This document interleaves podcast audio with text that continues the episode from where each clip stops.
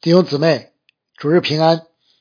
我们都知道，信仰的状况决定生活中的行事为人。糟糕的灵性必然导致败坏与混乱的生活。以色列王亚哈就是一个非常典型的例子。正如第二十二十一章所记载的，如果说前一章写明的是亚哈的灵性在外交方面的失败，即他爱亚兰王便哈达。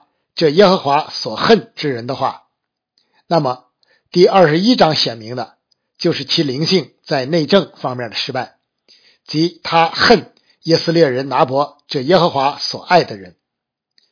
亚哈既随从耶洗别拜巴利，不敬畏耶和华，不珍惜神的恩典，一味的出卖自己，其日常行事为人的状况如何，也就不难想象了。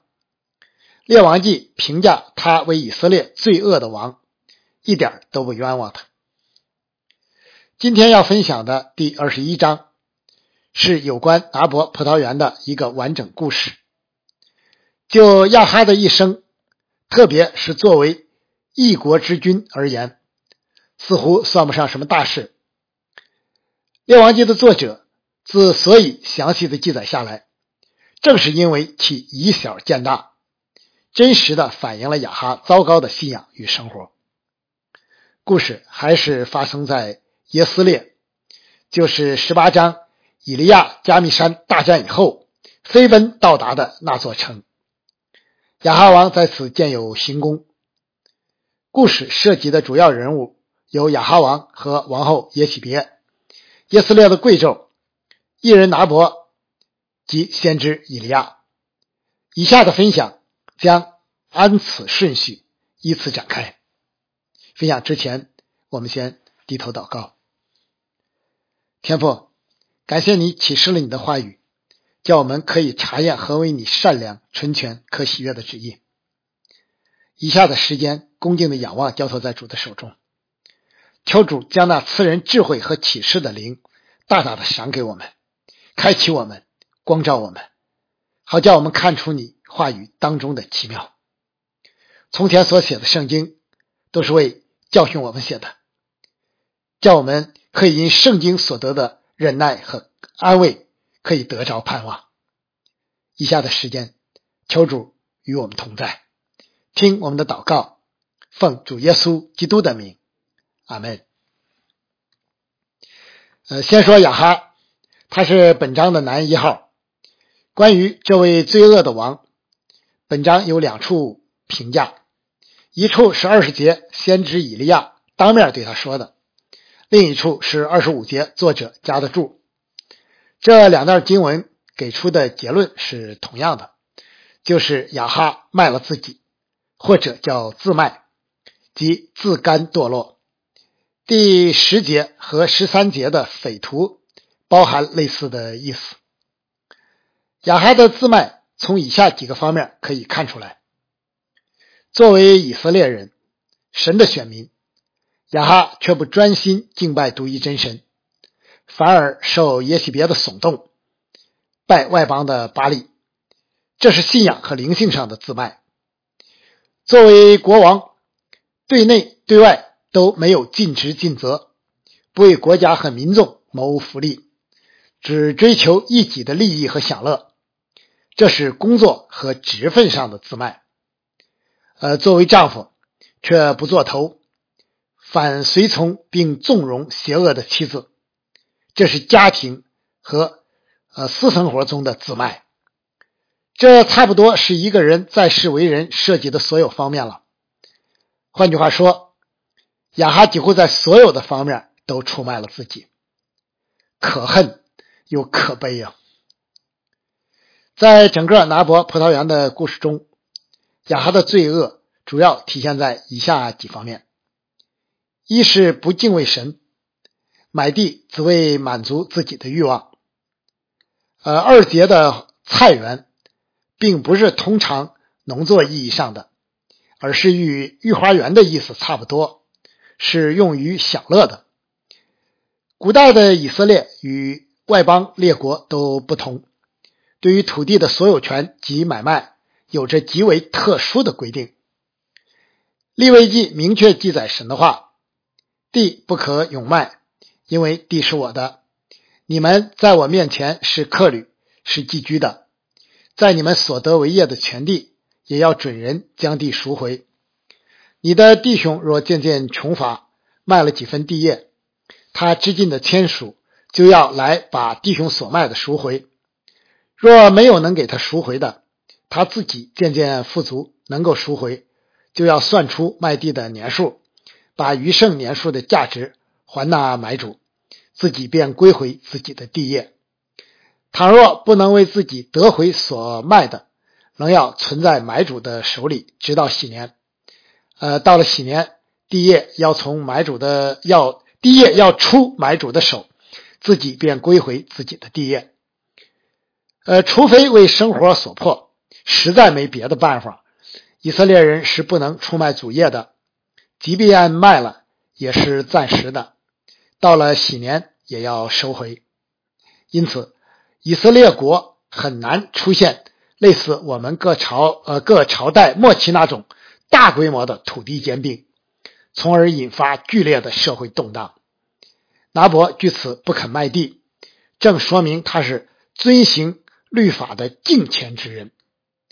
亚哈王本当及时悔改，不仅打消自己的想法，终止交易，而且应当光大拿伯，鼓励百姓效法。但亚哈王的表现却与此背道而驰。他赌气不吃饭，正说明他知道拿伯的拒绝是符合律法的，但却不愿意改变自己而顺服。难怪他后来一见以利亚就说：“我仇敌呀！”其与神为敌，可见一斑。二是不顾自己的身份和地位，像个小孩子一样耍脾气，呃，不吃饭，从而导致了王后也许别的恶行，后果严重。身为君王和成年人，居然为自己一时的欲望不能满足而如此自私自怜，实在是太不自重了。难怪耶西别要大为不满。三是任由耶西别作恶，不仅不制止，而且听说拿伯被害了，良心竟然没有一点不安，竟毫无廉耻的享用起作恶的成果来，实在令人不齿。亚哈不可能不知道耶西别的所作所为，国王的名义和呃任性岂是？可以随便用的吗？但他却一声不吭，假装自己不知道，大概是想浑水摸鱼，名利双收。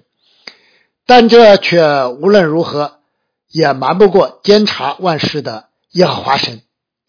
先知以利亚毫不留情地斥责他说：“耶和华如此说，你杀了人，又得他的产业吗？”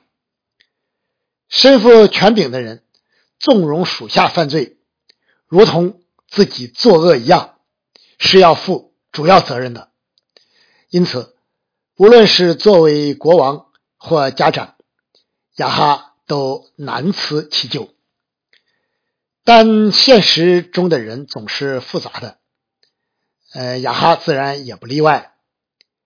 本章的最后，亚哈倒是做了一件对的事，也是圣经记载。他为数不多做对了的事。当先知斥责并宣告神的审判以后，亚哈居然悔改了，呃，撕裂衣服，进食，穿麻布，缓缓而行，在神和众人面前自卑。尽管这悔改极大的可能是出于对审判的恐惧，因为亚哈知道以利亚是真先知，也见过。其所行的大神迹，知道先知所宣告的是出于耶和华，可能立即就会临到。但这自卑毕竟是真心的，付诸了行动，还是为神所悦纳。亚哈总算没有执迷不悟到底，给自己争取到了缓刑的机会。圣经反复强调，神是有恩典、有怜悯、不轻易发怒的神。即便恶如亚哈，以及另一个恶王犹大的马纳西，神都同样是不改变的神。神喜悦人悔改，哪怕是暂时的、不彻底的，或者目的不纯的悔改。正如呃以西结先知所说：“主耶和华说，我不喜悦那死人之死，所以你们那回头而存活。故此，当我们犯了罪或是做了恶，当务之急就是悔改。”这是争取神施怜悯的唯一机会。与雅哈的懦弱与优柔寡断相反，耶喜别这个西顿公主倒是十分的强横、阴险与残暴。尽管行事完全是外邦人那一套，但却颇具王者风范。她那个嫁到南国的女儿亚塔利亚。倒是很好的继承了他的这一方面，结果差点酿成大祸。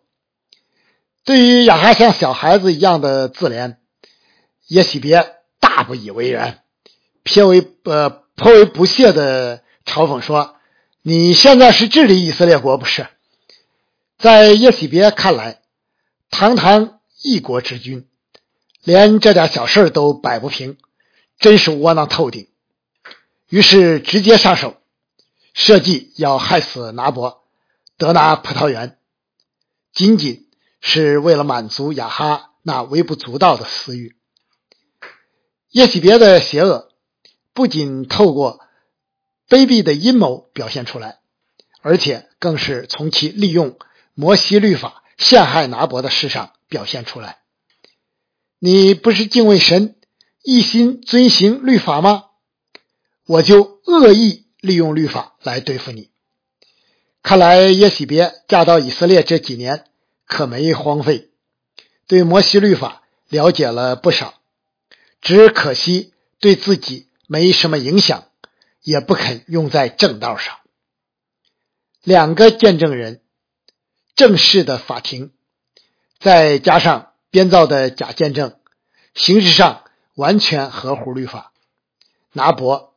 有口难辩呐，真是太不幸了！人心竟然可以坏到如此的地步，妄称神的名，捏造罪名陷害忠良，却一点儿也不惧怕。可悲的是，这样的人与事就在我们的周围，在我们经历的征战中，依旧屡见不鲜。主啊！求你的公义彰显出来，审判那些恶人恶事。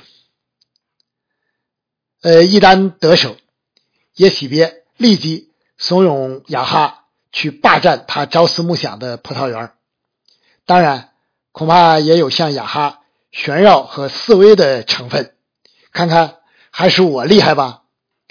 以如此卑劣的手段置人于死地，同时。强占其财产，不以为耻，反以为荣，也真噎得人有些说不出话来。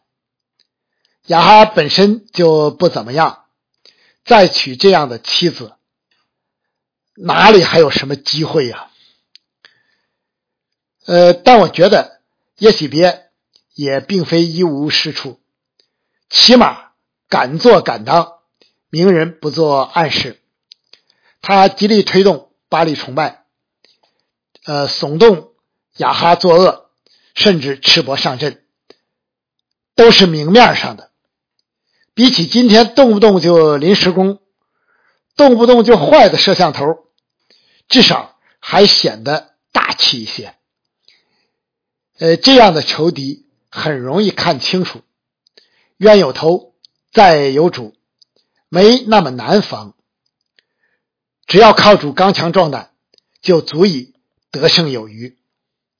倒是那些躲在暗处和那些假借各种名目进行攻击与搅扰的，我们要当心呐。叶斯列的贵胄是一群和雅哈一样卖了自己的人，他们甘当耶喜别的鹰犬，不顾不可做假见证陷害人的诫命。也不愿爱自己的邻舍，反而助纣为虐，陷害忠良，令人不齿。这也是一群趋炎附势的小人，他们也许是惧怕雅哈和耶西别的权势，不敢违抗，于是就牺牲一人以求保全自己；也许是为讨雅哈和耶西别的喜欢，从而为自己谋求好处；也许是平时就讨厌拿伯这个真正敬畏神的人。呃，正如保罗所说。凡立志在基督耶稣里敬虔度日的，也都要受逼迫。现在趁机将他除掉，从而使自己的恶行与良心都不再因一人的存在而难堪。不论基于什么样的理由，他们就是不肯选择诚实与公义，不肯抵挡罪恶，反而在他人的罪上有份，为虎作伥。观察一下我们的周围，这样的人恐怕还不少。那些貌似无奈的“我也是没有办法”，或者“我只是执行上级的指示”，背后隐藏的不是与耶斯列的权贵一样的心态与作为吗？在全世界面前控诉我们的弟兄为害群之马，宣布基督教只能信忠。甘心为权贵站台，不就是现实版的耶斯列贵胄吗？弟兄姊妹啊，这些事连人都瞒不过去，又如何瞒得过神呢？作为基督徒，我们当然不能参与作恶，但仅仅这样是不够的，我们更应当起来抵挡罪恶。行公平与公义，实践爱人如己，为一己私利而自卖，就像雅哈与耶斯列的贵胄那样，断不是神所喜悦的。求主怜悯我们。呃，在本章中，拿伯恰好是亚哈的反面，这是一个不肯自卖的艺人，他敬畏耶和华。遵行律法，维护神所赐的产业，不出卖信仰。他不为亚哈所出的优厚条件所动，也不惧怕君王的权势，持守自己的原则，不出卖人格。尽管他的结局看起来很悲惨，遭人陷害，死于非命，但在神那里却有纪念，因为经上记着说。在耶和华眼中，看圣民之死极为宝贵。拿伯的遭遇常令我们感慨与疑惑：为什么恶人似乎总是亨通，义人反处处为难呢？诗篇七十三篇就是探讨并回答这个问题。神是公义的，他的旨意也是美善的，但。他的智慧却不是人可以测度的。拿伯因敬畏神，不肯自卖而殉道，其见证正反衬出雅哈、耶西别与耶斯列权贵们的恶，叫他们无可推诿，也叫一切读这经的人都受警戒。威斯敏斯特小要里问答的第一问说。人生的首要目的就是荣耀神。是的，我们既是神手中的器皿，就当照着神的心意被他使用，荣耀他。神拣选一些人为持守信仰而殉道，这是神的主权，更是被拣选者的荣幸。拿伯在自己平常的生活与职分中被招，在世人的眼中为悲惨。但在基督徒眼中，岂不当看为荣耀吗？亲爱的弟兄姊妹，不要以为只有教会牧者才会蒙召，只有为教会的事才会蒙召。不，每个基督徒都有可能，在每个领域都有可能。你预备好，就在目前的岗位上被呼召，成为信仰的殉道者了吗？求主复兴我们。成为基督的精兵，随时准备蒙召启程。最后出场的是以利亚，先知从河烈山回来了，奉神的命继续服侍。显然，以利亚已经恢复过来，再次以信心、勇气和大能站在曾经软弱与失败之地，与老与老对手亚哈和耶西别对垒。这次一定是带着以利沙来的，因为他正接受训练，很快就要接班了。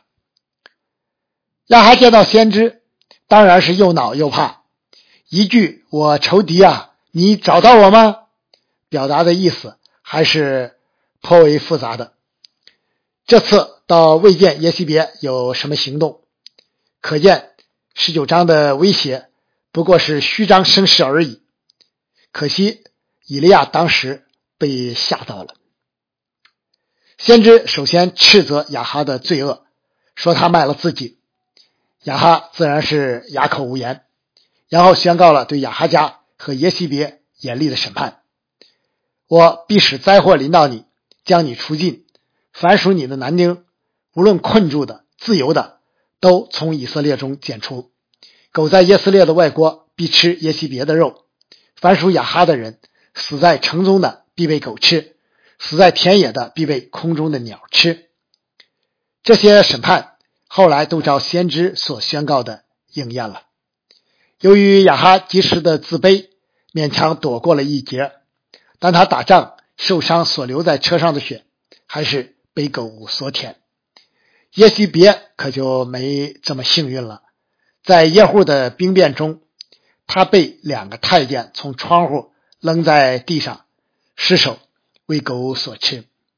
亚哈的儿子约兰为耶户所杀，尸首就抛在亚哈所霸占的拿伯的葡萄园里。神是公义的，他为拿伯伸冤。审判亚哈与耶西别的一家，按个人所行的实行报应。这个世界不公义吗？看上去似乎如此，但不必灰心。正如诗歌所唱的：“罪恶虽然好像得胜，天赋却仍掌管。”每个人最终都要站在神的台前，接受公义的审判。审判既宣告，亚哈的结局就快到了。下一章，亚哈就死在企图收复激烈的战场上。再一次，亚哈明知谁是真先知，谁的预言是可信的，却依旧自卖，从而彻底毁了自己。最后，我们以先知耶利米的一段话结束今天的正道。先知在这段话中，一方面斥责犹大的领袖像亚哈一样，只顾自己而不顾群羊；另一方面，预言将来必有一位真正的好牧人降临，他要在地上实行公平与公义，那就是曾为我们舍命，如今在天上做教会元首的主耶稣基督。耶和华说。那些残害、赶散我草场之羊的牧人有祸了。耶和华以色列的神斥责那些牧养他百姓的牧人，如此说：“你们赶散我的羊群，并没有看顾他们，我必讨你们这行恶的罪。”这是耶和华说的。我要将我羊群中所余剩的，从我赶他们到的各国内招聚出来，领他们。归回本卷，他们也必生养众多。我必设立照管他们的牧人，牧养他们，他们不再惧怕，不再惊慌，也不缺少一个。这是耶和华说的。耶和华说：“日子将到，我要给大卫兴起一个公义的苗裔，他必掌王权，行事有智慧。”在地上实行公平和公义，在他的日子，犹大必得救，以色列也安然居住，他的名必称为耶和华我们的义，阿门。求主保守看顾他自己征战中的众教会，阿门。